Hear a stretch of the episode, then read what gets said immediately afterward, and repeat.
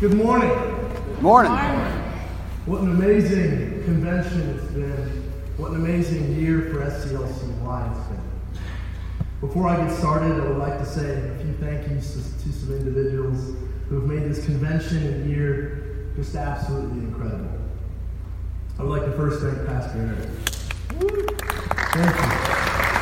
Thank you also to the rest of the adults um, who have poured in their time and effort to allow us youth to grow and to become greater men and women in the family of Christ.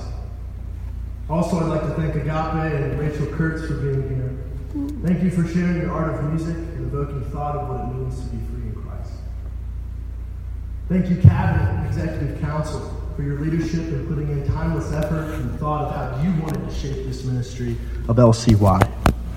Lastly, I'd like to thank each and every one of you youth who participate in each in this ministry. Thank you for allowing your hearts to be open to the, to the Spirit of God. Thank you for allowing His Spirit to enter you so that you become the literal hands and feet of Him to do His work in this world. You are the reason this ministry exists.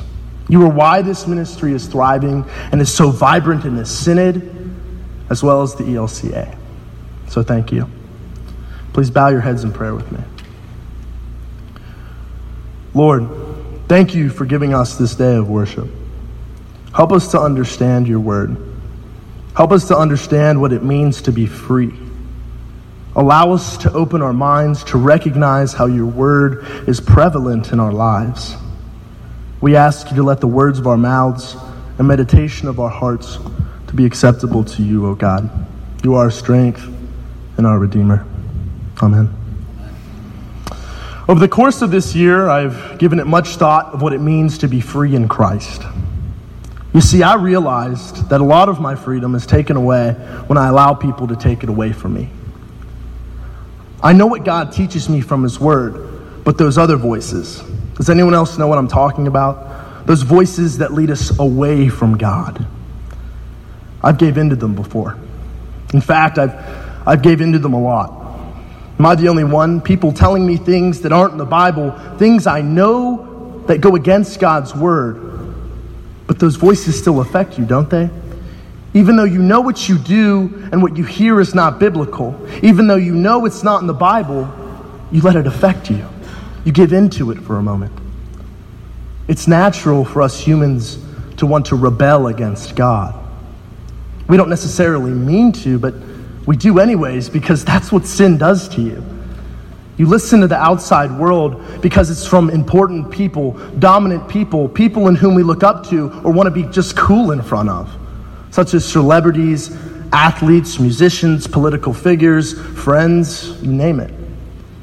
Why do we care about what others think or, or say? We listen to these voices, and all they're trying to do is rob us of our freedom. They're trying to make us slaves of things we're not supposed to be enslaved to. I've been in leadership in LCY since ninth grade. And I've been president of this organization for two years. And to be completely honest with you, every time I did something that went against God's word, every time I took part in something that I knew, knew my parents would shake their head at, I'd think back to this ministry. LCY. What kind of person would this body, this organization think I was? They wouldn't look at me the same. They'd look at me as if I was a hypocrite for acting one way here at LCY, being a fun loving individual dude of Christ, and then going into society and acting into it, acting in an ungodly, butt headed manner. I wanted to indulge in things that bring myself glory not glory for God. It was because of those other voices, those voices that strayed me away from God's word. Let me ask you this Am I the only way that feels this way? Sometimes we walk into church proclaiming, I'm Christian, I'm Christian. If I died today, I'd be going to heaven. And since you're here today too, you're a good person and you're going to heaven too. This is the greatest thing in the world. We're all Christian, we're Christian, we're free, we're free. But in the back of your head, you say, ah. You have this, this thing in the back of your head that says, I, I just, I don't know. I don't know, man. I, I've done some pretty bad things in this world. I've done too many things wrong in my life. I'm just not good enough. We have guilt in the back of our minds that make us feel like scum. Let me ask you this. If the 10 worst moments in your life flashed on this screen right in front of us, how would it make you feel? Awful. Absolutely awful. Because it's not acceptable to God's teachings, it haunts you. And because of this anxiety and guilt in our lives of, of God not loving us for things we've done in our past, we stress. We stress if, over if we're doing enough for God. We stress whether or not what we do is acceptable to God. So we walk into church every Sunday. We walk into these LCY events with all of our baggage, all of our shame, and all of our guilt right under our arms. You know what God says? He says, I want you to be completely free. Free of your baggage, free of all your guilt. Get rid of it, get it out of here. It's not needed here. But it's hard. It's hard for us to get rid of it. It's basically impossible because we don't understand how much grace God has for us. I'm here to tell you today take all of that, that guilt, take all of that stress and anxiety that you're not good enough and take it to that cross. We're all sinners and we're all saints. Every Sunday we come to church, every LCY event we participate in, we don't just come to come.